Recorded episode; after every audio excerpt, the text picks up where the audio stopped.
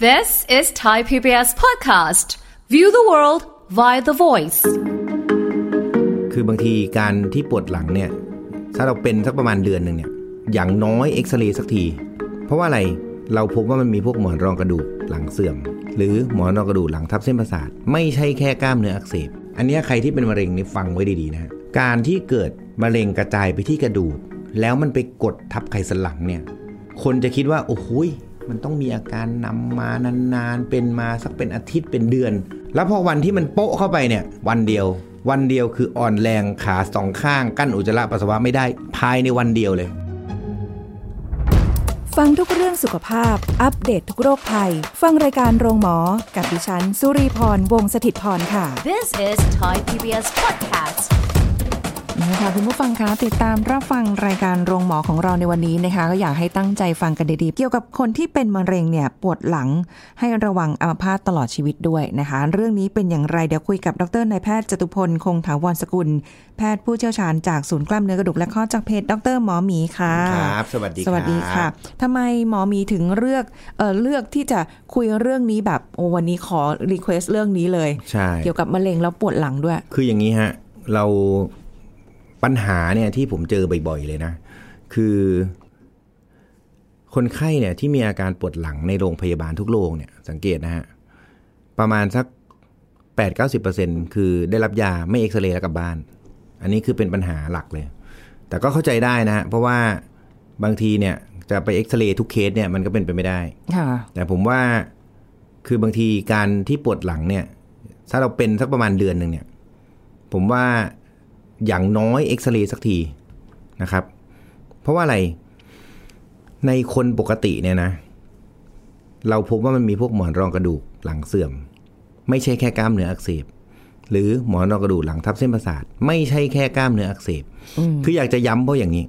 เราพวกหมอเนี่ยนะ ได้รับการเรียนการสอนกันมาเนี่ยว่า 80-90%ของการปวดหลังคือกล้ามเนื้ออักเสบ ค่ะ แต่อันนั้นน่ะ มันคือเมื่อ 30 ปีที่แล้ว ปัจจุบันมันอาจจะมีอะไร ปัจ เป จุ ลี่ยน บัน ไปแล้ว เนี้ยเมื่อเนื่องจากเรามีเทคโนโลยีใหม่ ๆ เข้ามานะเราจะเจอโรคค่อนข้างเยอะ ซึ่งผมเนี่ยในช่วง 6 เดือนถึง 7 เดือนที่เรามีคนไข้เยอะ ๆ ในช่วงเนี้ยนะเราทำ BMI คนไข้ไปเนี่ย เราปรากฏว่า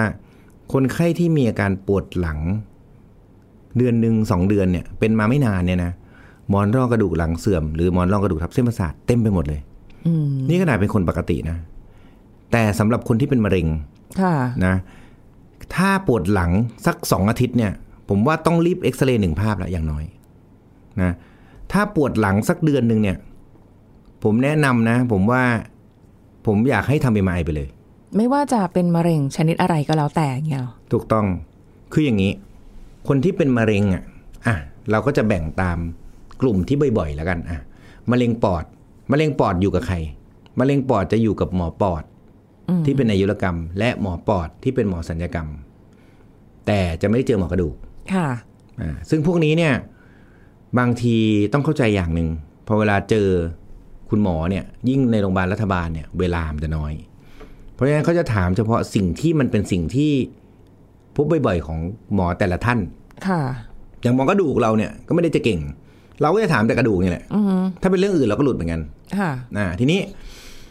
สองถ้าเป็นมะเร็งเต้านมเขาก็จะอยู่กับหมอเต้านม และหมอมะเร็ง ค่ะ ก็คือหมออายุรกรรมนะก็จะมีอยู่สองคนเสมออยู่ละอ่าถ้าเป็นต่อมลูกหมาก ก็จะเจอหมอสัญญกรรมอ่าระบบท่อปัสสาวะ กับหมออายุรกรรมที่เป็นอายุรกรรมท่อปัสสาวะ ค่ะ อ่าถ้าเป็นมะเร็งลำไส้เขาก็จะเจออย่างนี้เหมือนกัน ก็จะเป็นคู่ก็คือหมอสัญญกรรมกับหมออายุรกรรม ทีนี้หมอกลุ่มทั้งสองกลุ่มเนี้ยพอเวลาบอกเขาว่าปวดหลังอะบางทีเขาก็รู้สึกว่าอาจจะเป็นกล้ามเนื้ออักเสบ อืม ใช่ เพราะเขาเห็นคนไข้เดินมาปกติ ค่ะ เขาจะรู้สึกว่ามันมีปัญหาเมื่อไหร่ เมื่อคนไข้บอกว่ามีอาการชาหรือมีอาการอ่อนแรง ถูกไหมทีนี้เมื่อไม่มีชาและไม่มีอ่อนแรง ก็ยังไข้กลับบ้าน พอเขากลับไปเนี่ย อันเนี้ยใครที่เป็นมะเร็งนี่ฟังไว้ดีๆนะฮะการที่เกิดมะเร็งกระจายไปที่กระดูก แล้วมันไปกดทับไขสันหลังเนี่ย มันคนจะคิดว่า โอ้โหยมันต้องมีอาการนำมานานๆเป็นมาสักเป็นอาทิตย์เป็นเดือน ค่ะ ด้วยเซนส์ของเราว่ากระดูกมันเป็นของแข็งนะซึ่งของแข็งเนี่ย มันควรที่จะกว่าจะแหมเนื้องอกมันจะกิน แล้วมันเข้าไปทะลุเข้าไปกดไขสันหลังเนี่ย มันมี น่า ระ จะ ยะ เป็ เวนลา เดือน เออ ใช่มันเป็นเดือน มันเป็นเดือนที่เขาปวดหลังมานี่ไง อ๋อ เข้าใจไหม แต่เราไปคิดว่ามันน่าจะเป็น แต่ เรื่อง มันคิด ก ว่า ล้าม เป็น เนื้ออ อ่าเราคิดว่าเป็นกล้ามเนื้อก็นี่ไงไอเดือนหนึ่งที่ผ่านมาเนี่ยที่เขาปวดหลังเนี่ย ร่างกายมันก็ช่วยแล้ว มันก็บอก เอ้ย ยังเข้าไม่ได้ มีกระดูกกั้นอยู่ บอกแล้ว อ่า แล้วก็กินกระดูกจนเกลี้ยงละแล้วพอวันที่มันโปะเข้าไปเนี่ย วันเดียว หมดเลยนะ ผมบอกเลย วันเดียวคืออ่อนแรงขาสองข้างกั้นอุจจาระปัสสาวะไม่ได้ ภายในวันเดียวเลย โอ้โห มันรุนแรงมากขนาดนั้นเลยอ่ะ ใช่ ไม่แต่เมื่อกี้หมอหมีบอกว่า คือคนไข้ที่เป็นมะเร็งเนี่ยที่เท่าที่ฟังเนี่ยมันไม่ได้เป็นมะเร็งกระดูกเลยนะเป็น ใช่ มะเร็งอย่างส่วนอื่น ๆ ของร่างกาย แต่ว่ามันไปที่กระดูก เพราะว่ามันกระจายไงฮะคือมะเร็งเนี่ยเราจะแบ่งเป็นสี่สเตจใช่ไหม อ่า ล่ะ ใช่ อ่าถ้าระดับที่มันยังอยู่ที่เดิมของมันอ่ะอ่าสมมติมะเร็งปอดก็เป็นที่ปอดมะเร็งตับก็เป็นที่ตับ ถ้าถ้าตอนต้นๆรักษาหายก็จบ อ่าก็จบมันจะมาไม่ถึงอ่าหรือถ้าเป็นมะมะเร็งกระดูก มันก็อยู่ในกระดูก ค่ะ อ่าแต่ว่ามะเร็งหลาย ๆ อย่าง มันชอบกระจายมากระดูก เช่นมะเร็งเต้านมเนี่ยมันชอบมามะเร็งปอดมันชอบมา อ๋อ มะเร็งต่อมลูกหมากเนี่ยมันชอบมา ค่ะ อ่าเพราะฉะนั้นสามสี่อย่างเนี้ยคือคุณหมอส่วนใหญ่เนี่ยพอเวลาเขาบอกเราบอกว่ามีอาการปวดหลังนะ แล้วก็เริ่มเริ่มมีชามีอ่อนแรง หมอทุกท่านเขาก็จะส่งไปทำโบนสแกน ซึ่งอีโบนสแกนเนี่ยมันจะขึ้นเป็นสีขาวๆ เพื่อให้รู้ว่ามะเร็งมันไปที่กี่ระดับนะ มันจะเป็นภาพเหมือนเงาเงาๆอะแต่เราจะไม่รู้เลยว่ามันไปกดอะไรไหม เพราะมันไม่ใช่ MRI ค่ะ นะทีนี้จะเล่าให้ฟังว่ามีคนไข้คนหนึ่งนะล่าสุดที่ต้องพูดเรื่องนี้วันนี้นะ เพราะว่าคือผมเป็นคนที่โรคอะไรที่มันไม่ควรจะเกิดอะแล้วมันควรจะไม่หนักอะมันควรจะเบาถูกไหมเรารู้ก่อนรักษาก่อน ทุกอย่างมันก็จะดีกว่า การที่ไปรู้ตอนหลังใช่ไหมเพราะฉะนั้นอันเนี้ยเคสเนี้ยนะฮะเป็นผู้หญิงนะห้าสิบเก้าปี คนไข้เป็นมะเร็งเต้านมนะฮะ ค่ะ ซึ่งตัดเต้านมออกไปแล้วอ่า ตัดต่อมน้ำเหลืองออกไปแล้ว ก็ดูแล้วก็น่าจะไม่น่ามีอะไร ก็ดูแล้วโอเค เออจบ อ่า อ่า ทีนี้ปรากฏเขาตัดไปเมื่อสองปีที่แล้ว เขาเจอโรคนี้เมื่อสองปีก่อน อืม ปรากฏคนไข้บอกว่ามีอาการปวดหลังมาหกเดือนแล้ว ก็คือจากเดิมที่ตัดไปแล้วสองปีที่แล้วก็ไม่ได้มีอะไรอยู่ๆมา ไม่ ป มี วด อะไร หลัง อยู่ดีปวดหลังมาหกเดือน หกเดือนโอ้ แต่มันหก เดือ เดือนไงเข้าใจไหมแล้วเขาก็บอกผมว่าเนี่ยทุกครั้งที่เขาไปหาหมอเนี่ยเขาก็บอกคุณหมอตลอดว่า มีอาการปวดหลัง ปวด คุณหมอ แบบไนะ ก็บอกว่า ไม่มีอะไรกล้ามเนื้ออักเสพให้ยามากิน อ๋อก็ก็คือก็ไม่ได้หมอก็จะวินิจฉัย อ่า ว่าอาการปวดหลังมันน่าจะ ใช่ อะไรอืม เพราะว่าอันนี้ไม่แปลกนะอันนี้ต่อให้เป็นหมอกระดูกเนี่ยบางทีหมอกระดูกก็เป็นอย่างนี้ ค่ะ แต่การที่มาเจอหมอกระดูกมันจะมีข้อดีอย่างหนึ่งก็คือว่า ถ้าผ่านไปแล้วเดือนหนึ่งอะแล้วมันยังปวดอีก หมอกระดูกมันทำอะไรไม่เป็นนอกจากเอ็กซเรย์ เอ๊ะถ้าอ มั ย่าง ส่ง นี้ เอ็กซเรย์ ปวดหลังด้วยกล้ามเนื้ออักเสบสมมติที่หมอวินิจฉัยอย่างเงี้ย ฮะ ไม่จ่ายยาให้เหรอ แล้วกินยาแล้วมันจะแบบเอ้ย ทุเราเอ้ยไม่ได้ปวดแล้วอะไรเงี้ย อ่าพวกนี้คำถามดีฮะ อาการปวดก็ต่างแล้ว อาการปวดหลังเนี่ยของจากมะเร็งกระจายเนี่ยนะฮะมันจะปวดไนท์เพนปวดกลางคืน กลางวันจะไม่ค่อยปวด อ้าวมีเรื่อง อ่า เวลาด้วย แต่ว่ากินยาเนี่ย มันレスปอนดีหมดแหละ พวกเนี้ยกินยามันจะหายปวดหมดนะ เออ แต่ว่าเอ่อมันมักจะเลือกที่จะปวดกลางคืนนะ แต่ว่ามันก็จะไม่ไม่ไม่ค่อยมีอาการเลยอะแต่มันก็จะปวดตลอดเวลาอย่างเงี้ย ทีนี้ปวดเข้ากระดูกกับปวดกล้ามเนื้อเนี่ย มันแยกกันยาก เพราะว่าบางทีต่อให้หมอปวดเนี่ยนะมันยังมันยังยากเลย เพราะว่าเส้นประสาทมันรับความรู้สุขเหมือนกัน ค่ะ อืมทีนี้ ตลอดเวลาหกเดือนมาเนี่ย คือก็ไม่ได้รับการ MRI หรือเอ็กซเรย์และไม่ได้เจอหมอกระดูกด้วย อย่างมาก นะครั ก็ บ เอายากลับไป ใช่ กินอืม ทีนี้ทำไมเราต้องพูดเรื่องนี้ อันเนี้ยอยากจะแชร์ว่าใครก็ตามที่เป็นมะเร็งกระดูกนะ ขอเลย บอกคุณหมออยากไปเจอหมอกระดูกนะฮะปวดมาเดือนหนึ่งเนี่ย ไปเจอหมอกระดูกเลย เพราะว่าหมอสัญญกรรมกับหมออายุรกรรม เขาไม่ได้ดูกระดูก ค่ะ บางทียิ่งเวลาน้อยเข้าไปอีกนะเขาก็ไม่ได้ส่งอะไรหรอกเขาก็บอกเออกล้ามเนื้ออักเสพเดี๋ยวอะไปกินยาก่อนนะฮะหรือถึงแม้เขาจะส่งโบนสแกน สิ่งที่กำลังจะเล่าต่อเนี่ย มันก็จะเกิดได้อยู่ดี อืม เพราะฉะนั้นถ้าเขาไม่ให้ ถ้าเขาไม่ส่ง ถ้าเขาไม่ได้คิด เราบอกเขาเลยบอกว่าขอไปเจอหมอกระดูก เข้าใจไหมคือ อันเนี้ยมันไม่ได้เป็นความผิดของใคร แต่มันเป็นสิ่งที่บางทีเราอยากให้คนไข้ต้องรู้ไว้ เพราะว่าเราแก้ระบบไม่ได้ใช่ไหมเราแก้ประเทศไม่ได้ เราต้องเริ่มต้นแก้จากตัวเรา แล้วก็เชื่อด้วยว่าส่วนใหญ่ที่ไปนะ คืออาจจะไม่ได้แค่หมออย่างเดียวนะ แม้กระทั่งตัวเราบางทีแบบ เออขี้เกียจอยู่โรงพยาบาลแล้ว ตัวตัวๆเส มั ร็จ น จะ นากนแล้ว ลับ ไง บ้าน เออมันหลาย ไ ชั่วโมงแล้ว ฉันไม่ได้อยากจะต้องไปบนสแกนกันต่อนะ อยู่นานๆอะไรอย่าง นี้ นี้ ใช่ นะเพราะฉะนั้นคืออยากให้เราตื่นตัว ผมว่าเราเป็นโรคคนที่เดือดร้อนคือเรา เพราะฉะนั้นเราต้องเปลี่ยนตัวเอง เราอย่าไปหวังว่า มีคนบอก เออเนี่ย แล้วหมอเจ้าของไข้เขาทำไมไม่ส่ง เราแก้เขาได้ไหม ล่ะ ถูกไหมเราแก้ที่ตัวคนอื่นไม่ได้ เราปรับที่ตัวเอง ก็บอกว่าขอละกันอยากจะไป ใช่ สแกนดู ใช่ ว่าเออ ซึ่งอันเนี้ยมันก็เลยเป็นหน้าที่ผมไง ที่ผมจะต้องมาพูดให้ทุกคนทุกคนเขาฟังว่า อย่าไปคาดหวังกับระบบ ให้เราเนี่ยมีความรู้และเปลี่ยนตัวเอง ค่ะ นี่คือสิ่งที่เราจะต้องใช้ชีวิตอยู่ในประเทศไทยเราเนี่ยทีนี้เคสนั้นเนี่ย พอปวดหลังมาหกเดือนใช่ไหม ล่าสุด อันนี้เป็นเรื่องที่เศร้ามาก คือเมื่อวานเนี่ย คนไข้ยังอ่าเดินได้มา เดินไปโรงพยาบาล รัฐบาลที่เขารักษาอยู่เป็นประจำอะ อ่า แล้วไปบอกหมอว่าเนี่ยเขารู้สึกว่ามันเริ่มมีอาการชาและอ่อนแรงนะ มันผิดปกติ ใช่ แน่ๆแล้วแหละ อ่า เออ คุณหมอสัญญกรรมท่านนั้นเขาก็เลยส่งคนไข้ไปทำโบนสแกนอยู่ดี อ่า อืมก็ไม่ได้ส่งหาหมอกระดูกนะซึ่งก็อันเนี้ยจริง ๆก็ไม่แปลก เพราะว่าในระบบของการตรวจเรื่องมะเร็งมันก็เป็นแบบนั้นนะฮะส่วนใหญ่เขาก็จะไม่สกิปเขาจะบนสแกนก่อน แล้วบนสแกนเนี่ย ก็ได้ทำวันนั้น แต่หมอนัดอีกทีหนึ่งวันพุธ ค่ะ อ่า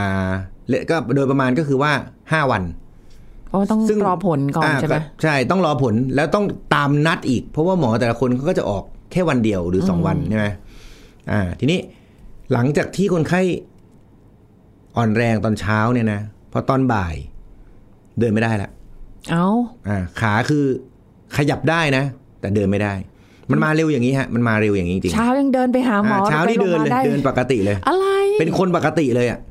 อ่า พอบ่ายปุ๊บเดินไม่ได้ ต้องนั่ง อ่า รู้สึกขาขยับไม่ค่อยดี โอ้โห แต่นิดหน่อยไม่เยอะ อันนี้เราก็ใจเสียนะ แต่ยังเสียไม่มาก ปรากฏว่าเขาก็เลยไปทำโบนสแกน แต่ก็ยังไม่มีใครอ่านผลให้ เสร็จปุ๊บ นัดอีกทีหนึ่งข้ามไปห้าวัน เขาก็เลยกังวลละ พอตื่นเช้าขึ้นมาอีกวันหนึ่งกระดกข้อเท้าได้อย่างเดียว ขายยกไม่ขึ้นละ อ้าว ค่อยๆ เป็นไล่ คือลงไปเลย เอออ แล้วก็ความรู้สึกเนี่ยชาตั้งแต่ใต้ลิ้นปี่ลงไปนะฮะ แล้วก็ฉี่ไม่ออก เอ้า ทีนี้ ทำไงเนี่ย บ่ายอ่ะเขามาเจอผม ผมก็มั่นใจเลย อย่างนี้เนี่ย มันไปกระดูกละอ่า แล้วก็ ตอนมาเนี่ยเขากระดิกนิ้วเท้าได้นะแต่กระดูกเขาเท้าไม่ได้ละอ่า ทีนี้พอส่งไปทำเอ็มไอประมาณสองชั่วโมง กลับมาปุ๊บ ขยับอะไรไม่ได้เลยศูนย์เลย อ้าว จากกระดิ่งนิ้วเท้าดิ ไม่ได้ ก็ แล้ว นี่ระยะเวลามันแป๊บเดียวเองนะ ใช่ ไม่ถึงสี่สิบแปดชั่วโมง เฮ้ย ผมถึงบอกไงว่า คือร่างกายคนเราเนี่ย พอมันบอกว่า เฮ้ย กูต้านเต็มที่แล้วอะนะมันเหมือนกองทัพอะ พอหน้าด่านแตกปุ๊บคือตายเรียบ คือโดนฆ่าหมด อ่าฮะ อ่าอันนี้เหมือนกันเลย คือหน้าประตูเราโดนฆ่านะมันตายหมด คราวนี้พอเราเห็นในเอ็มไอนะโอ้โหมะเร็งแบบ รอบล้อมรอบไขสันหลังเลย แล้วก็กดแบบดูไม่ได้เยอะมากนะ แต่มันล้อมรอบ พวกนี้เนี่ย MRI เนี่ย เราเห็นเนี่ยมันเป็นช่วงเวลานั้นที่เราทำเข้าใจไหมเราเราไม่ได้เห็นว่าเวลาผ่านไปมันก็เข้ามากิน เพราะมะเร็งมันโตขึ้นเรื่อยๆถูกปะอ่า มันไม่ได้โตน้อยๆนะมันในในเซลล์ที่มันมีเยอะๆมันยิ่งโตเร็ว แต่ถ้าเซลล์มันน้อยๆมันจะโตช้า ไม่มีอะไรให้กินอย่างนี้เหรอ อ่า เพราะฉะนั้น พอมันเซลล์เยอะๆปุ๊บมันจะเบียดเข้ามาอย่างรวดเร็วอ่า ทีนี้ปัญหาอีกอันหนึ่งของคนไข้คนนี้นะฮะ คือ เขาเป็นคนไข้ที่น่าสงสารมาก ใน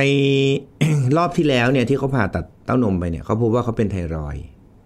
นะทีนี้ อันเนี้ยเป็นสิ่งหนึ่งที่จะมาเล่าให้ฟัง แล้วก็เคสเนี่ยเป็นซีนารีโอที่ผมแบบ อยากจะเล่ามาก อ่า เขาเป็นไทรอยด์ซึ่งปรากฏว่า เขาตรวจไปตั้งแต่สองปีละ อ่ะก็ให้ยากินควบคุมเรียบร้อย ปรากฏว่าเดือนที่แล้วเนี่ย เขาไปตรวจไทรอยด์อีกทีหนึ่ง อยู่ดีๆก็ตรวจไม่รู้ทำไมเหมือนกัน อ่า คุณหมอก็สั่งให้ตรวจ พอตรวจเสร็จปุ๊บปรากฏไทรอยด์ไอ้ค่าไทรอยด์เนี่ยมันผิดกับผิดปกติ แต่ว่าคนไข้ไม่มีอาการ ซึ่งก็ไม่แปลกที่หมอก็จะบอกว่า อ่าเดี๋ยวมีอาการแล้วค่อยว่ากันแล้วกัน เพราะเขาไม่รู้ว่าต้องผ่าต้องอะไรไหมถูกไหม ก็มันไม่มีอะไรบอก อ่าเพราะไม่มีอะไร เออ อ่า ทีนี้ ปรากฏว่า พอมาที่เราเนี่ย ไทรอยด์ผิดปกติ ผ่าไม่ได้อีก อ้าว ซึ่งบอกอย่างนี้นะสำหรับ คนที่เป็นมะเร็งเนี่ยนะฮะทำไมผมถึงให้ความสำคัญเรื่องนี้มาก เพราะว่าถ้าไม่อ่อนแรงแล้วผ่าตัดก่อน มันจะไม่อ่อนแรงเลย ถ้าเริ่มอ่อนแรง แปลว่ามันเริ่มกด ยิ่งเราผ่าเร็วเท่าไหร่ ยิ่งดี ดีที่สุดคือภายในหกชั่วโมง ดีมากๆคือภายในหนึ่งวัน อือหือ ถึงได้เนี่ยอย่างที่เล่าให้ฟังทำไมดีมากๆคือภายในหนึ่งวัน ก็นี่ไง มันแป๊บเดียวเองอะ จาก คือ เนี่ย เดินได้มาจนข อ ยับ ย่าง ไม่ ที่เล่าให้ ได้อะ ฟังเนี่ยชัดไหมล่ะ 24 ชั่วโมง เพราะฉะนั้นถามว่าทำไมพอเริ่มอ่อนแรงถึงต้องรีบทำ อ่าฮะ เพราะถ้าไม่รีบทำมันเป็นอย่างนี้ไง อืมอืม สมมุติว่าถ้าเกิดเขาอ่อนแรงแบบตั้งแต่วันก่อนหน้า แล้วคืนแรกเนี่ย เราผ่า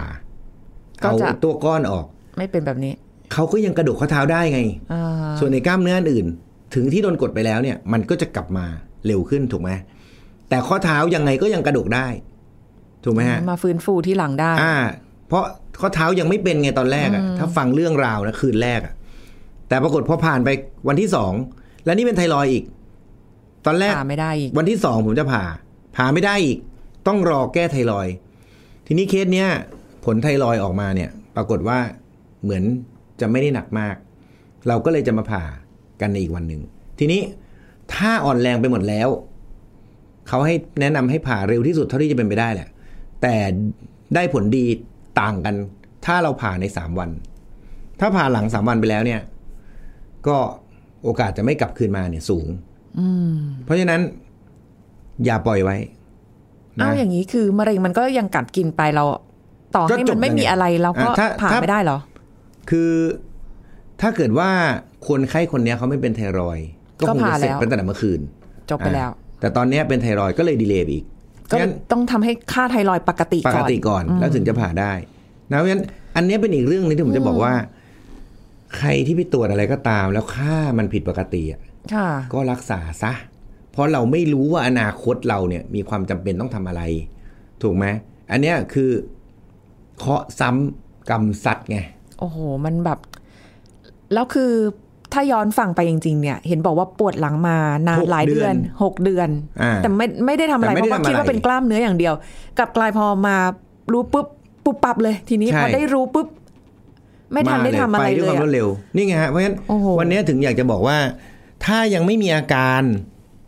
หมายความว่ายังไม่ได้อ่อนแรง แต่มีแค่ปวดหลัง ส่วนใหญ่เขาก็ผ่ากันแล้วบางทีอะเพราะว่าเขาไม่อยากได้แบบนี้ไงนะคือ เคยมีประสบการณ์ผ่าคุณพ่อเพื่อน เมื่อประมาณสักหกเจ็ดปีที่แล้ว มาแบบนี้เลย เป๊ะๆแต่เคสนั้นเป็นมะเร็งต่อมลูกหมาก ค่ะ นะฮะแล้วเคสนั้นเนี่ย อย่างนี้เลย 24 ชั่วโมงอย่างนี้เลย วันก่อนหน้าเดินได้ แต่ตอนมาเจอผมเนี่ย เหลือแค่กระดิกนิ้วได้ โอ้โห แล้วพอเอาเข้าห้องผ่าตัดปุ๊บ ยังกระดิกหัวแม่เท้าได้ผมจำได้เลย ค่ะ อ่า คือเกือบหมดเหมือนคนเนี้ย แต่พอผ่าเสร็จปุ๊บออกมานิ้วเท้ากระดิกได้ ก็ยังกันเออ ก็ยังเหลืออยู่ แต่อย่างอื่นก็ รู้สึ คือศูนย์ก็คือศูนย์นะศูนย์แปลว่าไม่ขยับ ปกติเรามีศูนย์ถึงห้าถ้าห้าแปลว่าปกติศูนย์คือแปลว่ากระดิกอะไรไม่ได้ แบบแล้วฟื้นฟูได้ไหมถ้าเกิด ตอนนี้เดินได้ปกติเลย อ๋อเดินได้ปกติอ๋อโอเค มันก็ยังดีที่แบบว่า คือสองเดือนจะเริ่มกระดกข้อเท้าได้ อืมอืม แล้วก็ประมาณหกเดือนเนี่ย เดินลงน้ำหนักได้ เออใช้เวลามากเหมือนกันนานนะพวก เอ นี้ อ นะแต่ทั้งนี้ทั้งนั้นมันต้องดูต้นเหตุของมะเร็งด้วย อย่างเคสนั้นก็เป็นต่อมลูกหมากพอ ค่ะ ตัดอันทาปุ๊บดีเลย อย่างเคสนี้ถ้าเป็นมะเร็งเต้านมใช่ไหมเราก็ต้องไปควบคุมตัวโรคด้วย เช่นผ่านี้เสร็จปุ๊บก็ต้องไปรักษา เช่น อาจจะต้องไปกินยาฮอร์โมน ซึ่งไปควบคุมมะเร็งเต้านมอีกทีหนึ่งคือถ้าควบคุมตัวโรคได้มะเร็งมันก็ไม่โต ค่ะ ไอ้ที่มันโดนกดไปแล้วมันก็จะค่อยกลับมาภายในหกเดือนถูกไหมฮะเนี่ย ค่ะ เพราะฉะนั้นอย่างเคสเนี้ย สุดท้าย ถ้าใครก็ตามที่ถูกกดไปแล้วสามวัน โอกาสที่จะกลับมาคืนมา มันน้อย แต่คีย์คือมันไม่ใช่ความทุกข์ทรมานจากการเดินไม่ได้หรอกนะ มนุษย์เราเดินไม่ได้ก็ทุกข์แล้วนะ ค่ะ หนักที่สุดคืออุจจาระปัสสาวะไม่ได้เนี่ย โอ้โห ต้องใส่สายสวนตลอด ต้องมานั่ง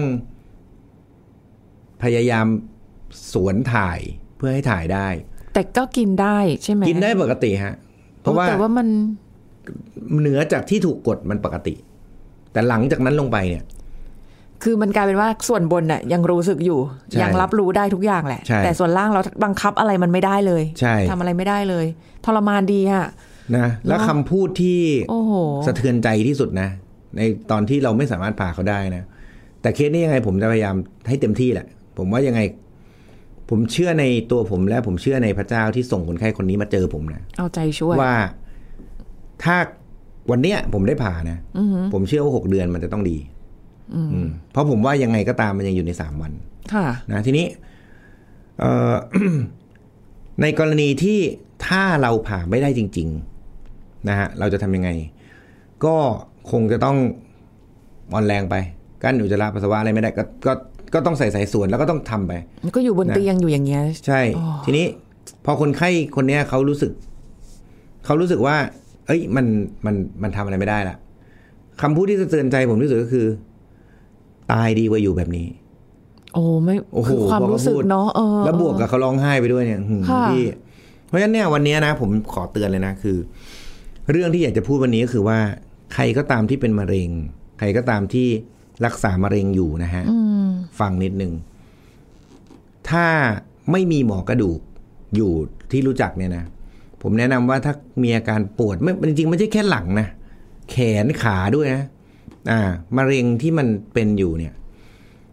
มันสามารถกระจายได้ทุกวันนะฮะเราเหมือนมีระเบิดเวลาฝังอยู่ในตัว ค่ะ แต่ทีนี้ไอ้ระเบิดเวลาพวกเนี้ย หมอเนี่ยจะเป็นคนไปเก็บกู้มัน เพราะฉะนั้นถ้าเราสามารถมาหาหมอกระดูกหรือ เราไม่จำเป็นจะต้องไปรอให้หมอเขาส่งนะนะอันนี้ผมย้ำอีกครั้งนะฮะระบบเนี่ยเราแก้ไม่ได้ อย่าไปถามเลยว่าทำไมหมอไม่ส่ง ไม่ต้องถาม หมอเขาไม่ได้เป็นอ่อนแรงกับเราด้วยนะถูกไหมหมอเขาไม่ได้เดือดร้อนอ่ะพุ่งตรงๆอ่ะ ถูกป่ะ อืม เราเท่านั้นแหละที่จะเป็นคนได้รับความเดือดร้อน เพราะฉะนั้นไปพบหมอกระดูก ถ้าใครก็ตามปวดแขนปวดขาปวดหลังในระหว่างที่ให้เคมีบำบัดอยู่หรือให้อะไรอยู่ ไปพบหมอกระดูกเลยนะแล้วก็เจอเสร็จปุ๊บไม่ใช่เจอครั้งเดียวหมอบอกโอ้กล้ามเนื้ออักเสบเพราะหมอกระดูกเนี่ยมันก็ไม่ใช่ ไม่ใช่ว่าจะโอ้โหรักษาแล้วเจอขดเจอโรคทุกคนถูกไหมนะหมอเราก็เป็นมนุษย์ เพราะฉะนั้นก็ไปเจอสักสามสี่ครั้งนะถ้ายังจะไม่ได้ทำอะไรอีก ถ้ายังปวดอยู่เดือนสองเดือน ขอเลยทำเอ็มไอถ้าขอแล้วไม่ทำมาหาผมเลยเดี๋ยวผมส่งให้ทุกคนเลย เออเปลี่ยนเปลี่ยนหมอเปลี่ยนโรงพยาบาล เออใครจะทำ ไปล เอ็ ย มไอเนี่ย เออ มาเลย เดี๋ยวผมแค่โทรศัพท์ไปบอกให้เอ็มไอเขาทำก็ทำแล้ว อืม เข้าใจไหมคือ ไม่ต้องไปรอบางที แค่หมอพวกหมอเองเนี่ยนะแค่มันปวดหัวเป็นเดือนหนึ่งเนี่ยมันก็ส่งเอ็มไอแล้ว ค่ะ มันก็ผิดปกติแล้ว เอ้ย ถามนิดนึงเอ่อ MRI กับบนสแกน บนสแกนเนี่ย ดูเหมือนมันเจาะจงไปที่กระดูกแบบ โบน ว่า สแกนอ่ะมันดูกระดูกทั่วร่างกาย ว่ามีการกระจายไหม แต่ไม่ได้ดูว่ามันกระจายเยอะกระจายน้อย อ๋อ มัน คื ดู อมัน แค่มีไม่มี อ๋ออ ่าแต่ถ้า MRI มันดูรู้เลยว่า ชัดเลย มีแล้วใหญ่หรือเล็ก ตรงจุดไหนเลย อ่าแต่มันดูได้แค่จุดเดียวงั้นข้อดีข้อเสียมันต่างกัน คือไม่ อ๋อ MRI ไม่ได้สามารถแบบ อ่าไม่ สแกน มันดูได้แค่จุดเดียว ทั่วร่าง ดูไหล่ก็ไหล่ดูเข่าก็เข่าหลังก็หลัง อ่าสมมุติว่าถ้าเกิดไหลไม่เจอ ก็ไม่เจอ เพราะงั้น แต่มันอาจจะไปอยู่ตรงอื่นก็ได้ ใช่โบนสแกนอ่ะต้องทำก่อนถูกแล้ว อ๋อ คือเห็นภาพรวม เออภาพรวมมันกระจายไปที่ไหน เสร็จเราค่อยมาดู MRI ว่าไอ้ายตรงนี้แหละ แล้วค่อยไปสปอต ค่ะ ถูกไหมแต่ปัญหาคือมันนานกว่าจะเจอจะอะไรอย่างเงี้ย เพราะฉะนั้นคือถึงบอกว่าไปเจอหมอกระดูกเลย แล้วก็ถ้าใครไม่ส่ง ก็มาหาผมเลยเดี๋ยวผมส่งให้ ข้ามไปเลย นะมันผมเนี่ยเป็นคนที่ผมไม่สามารถรักษาโรคมะเร็งได้นะ ค่ะ เพราะว่าผมเป็นคนที่ผมจิตใจอ่อนไหวผมบอกเลย ผมทนกับความเศร้าอะไรเงี้ยได้ยากมาก เออพอเวลาเนี่ยคิดดูดิขนาดเนี่ยผมเจอสถานการณ์เนี่ยผมยังต้องมาพูด เลยเนี่ย เพื่อระบาย ให้คนอื่นฟังแล้วเพื่อทำให้คนอื่นที่จะเกิดเรื่องเนี้ยมันจะได้ไม่เกิดนะเพราะฉะนั้นใครที่เป็นมะเร็งนะฮะ มีหมอกระดูกไว้สักคนหนึ่ง แล้วก็ถ้ามีอาการปวดไม่ว่าตรงไหน ก่อนที่มันจะหักเรามีการผ่าตัด เช่น ใส่เหล็กดามก่อน แล้วก็ใส่ซีเมนต์ถ้าจะเป็นหักที่แขนมันก็จะได้ไม่หักอ่าถ้าเป็นที่หลังเรามีการผ่าตัดเอาก้อนออก ใส่เหล็กดามทำไว้ก่อน พวกนี้โอกาสที่ท่านจะเป็นมะเร็ง แล้วมีอัมพาตแล้วก็มีเรื่องของกระดูกหัก แล้วรักษาไม่หายสักที มันจะได้ไม่เกิด คือบางคนกลัวเรื่องค่าใช้จ่ายด้วยแหละ จริง ๆ แล้วเนี่ยนะฮะ โรงพยาบาลรัฐบาลสามารถผ่าพวกนี้ได้หมดแต่ขอให้เจอก่อนเถอะ แต่ปัญหาของโรงพยาบาลรัฐบาลในประเทศเราคือเรื่องเวลา คนไข้เยอะล้นอยู่ละ คือคนไข้เนี่ยเยอะ แล้วหมอที่รักษามะเร็งก็น้อย เพราะฉะนั้นหมอกระดูกที่รักษามะเร็งเขาก็จะมีคนไข้มะเร็งที่ทุกคนด่วนหมด คือต้องเราก็ต้องแบบว่าเอ่อติดตามผล ซึ่งก็ต้องรอหมด เออ เพราะฉะนั้นมันก็เลยทะลักกันอย่างเงี้ยนะเพราะฉะนั้นคือแต่อะไรก็ตามอ่ะถ้ามันจำเป็นจริง ๆ นะ ผมว่าก็ไม่ต้องรัฐบาลหรอกฮะ ค่ะ คือบางครั้งนะ เราก็อาจจะต้องยอมไปเอกชนใกล้บ้าน เพื่อที่เนี่ยเสียค่า MI หกพันแปดพันแล้วแต่หมื่นหนึ่งคืออย่างน้อยที่สุดเรารู้ก่อน ใช่ไหมแทนที่เราจะไปรอรัฐบาลทีหนึ่งสองสามอาทิตย์ ไม่ต้องรอระยะเว ก็ ลา ช็อตคัดไปเลย วันนี้เรารู้วินิจฉัยละ เสร็จปุ๊บ เราก็จะได้ไปตรวจแล้วก็จะได้ไปเซตผ่าตัด จะได้ลดเวลาเข้าไป ไม่งั้นเดี๋ยวทำไปทำมาจากจริงๆสองวันรู้เรื่องกลายเป็นเดือนหนึ่งนะก็เตือนไว้นะฮะ ทุกคนที่เป็นมะเร็ง อยากให้ทุกคนมีสุขภาพดี ค่ะ อยากให้ทุกคนมีการใช้ชีวิตได้อย่างปกติ แล้วก็เป็นโรคกระดูกให้น้อยที่สุด หรือถึงเป็นก็รักษาให้เร็วที่สุดนะครับ ขอบคุณครับ ค่ะ ขอบคุณค่ะหมอหมีค่ะ สวัสดีค่ะ อ่ะ วันนี้ก็ได้แนวทางนะคะ อย่างน้อยให้เรารู้สึกว่าเราก็ควรที่จะสังเกตตัวเองมากยิ่งขึ้นด้วยนะคะ วันนี้หมดเวลาแล้วค่ะ พบกันใหม่ครั้งหน้ากับรายการโรงหมอนะคะ ลาไปก่อน สวัสดีค่ะ This is Thai PBS Podcasts. อาหารสดหมายถึงอะไร ทำไมต้องมีมาตรฐาน และกินแบบไหนเสี่ยงต่อโรค ศาสตราจารย์นายสัตวแพทย์ดอกเตอรสถาพรจิตตปาลพงศ์คณะบดีคณะเทคนิคการสัตวแพทย์มาเล่าให้ฟังครับ ความหมายของอาหารสดเนี่ยเราอาจจะพูดถึงในแง่ของที่ยังมีชีวิตหรือยังไม่มีชีวิตก็ได้นะครับ บางคนอาจจะคิดว่าของสดคือของที่ต้องมีชีวิตนะครับ แต่ความจริงของสดเนี่ยมันน่าจะเป็นส่วนที่เขาตายแล้วแล้วว่าเพิ่งตายใหม่ ๆ แล้วก็เอามาบริโภคอะไรพวกเนี้ยนะครับ เพราะฉะนั้นตรงนี้ก็เป็นส่วนหนึ่งที่ต้องแยกนะครับว่าเราจะเอ่อรับประทานเขาในลักษณะไหน ค่ะ ถ้ารับประทานอาหารที่เขายังมีชีวิตอยู่เนี่ยมันก็จะมีผลข้างเคียงเยอะเหมือนกันนะครับการที่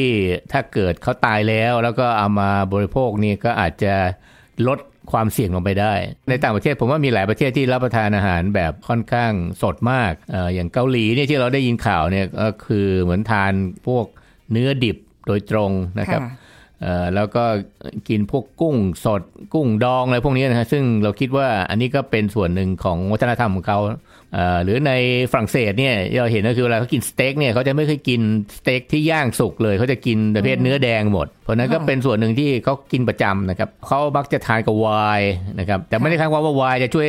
ช่วยทำให้มันดีขึ้นนะครับ ในแง่ของเขาเขาคงคิดเป็นเรื่องของรสชาติมากกว่า ค่ะ แต่ไม่ได้ทำให้ให้คุณภาพของอาหารนั้นมีความปลอดภัยมากขึ้น เพราะฉะนั้นเวลาที่คนกินหนึ่งจากประเทศหนึ่งในในโลกเนี้สามารถจะมาถึงประเทศไทยได้เร็ว แล้วก็ทำให้คนกินตามเยอะ โดยเฉพาะถ้าเกิดเป็นพวกเซเลบพวกอะไรที่กินโชว์อะไรพวกนี้นะครับ เพราะฉะนั้น ค่ะ คนได้รับข่าวสารเร็ว แล้วก็เอามาปฏิบัติตาม แต่เขาลืมไปว่า แต่ละประเทศเนี่ยเอ่อสภาพเอ่อของคุณภาพของอาหารเนี่ยแตกต่างกันเอาอย่างแค่มาตรฐานการเลี้ยงสัตว์เนี่ยก็ยังแตกต่างกันนะครับ คุณภาพของสัตว์เองที่ผ่านการตรวจการประเมินว่าปลอดภัย แล้วเอามาใช้บริโภคได้ก็แตกต่างกัน ไม่ไม่ต้องกินนานๆนะครับกินครั้งเดียวก็ติดได้ หรือกินครั้งเดียวก็อันตรายได้นะครับเพราะว่าบางบางครั้งเนี่ยที่เราได้จากการกินพวกของสดเนี่ย ที่เรามักจะพบบ่อยก็คือเอ่ออย่างเช่นอาจจะปนเปื้อนนะครับเอ่อเอาง่ายๆอย่างเนื้อเนื้อหมูเนี่ยเราคงเคยยินได้ยินเรื่องไข้หูดับมาแล้ว อ่าใช่ นะครับเพราะฉะนั้นมันปนเปื้อนง่ายเลย เพราะว่าเนื้อพวกเนี้ยมันมีแบคทีเรียอยู่ ค่ะ นั้นถ้ากินดิบนี่มีโอกาสติดแน่นอน และคนกินก็ถึงตายได้นะครับเพราะว่าเชื้อพวกนี้เนี่ยไปทำให้เกิดการก่อโรคในคน This is Thai PBS Podcasts. ติดตามรายการทางเว็บไซต์และแอปพลิเคชันของไทย PBS Podcast Spotify SoundCloud Google Podcast Apple Podcast และ YouTube Channel Thai PBS Podcast Thai PBS Podcast. View the world via the voice.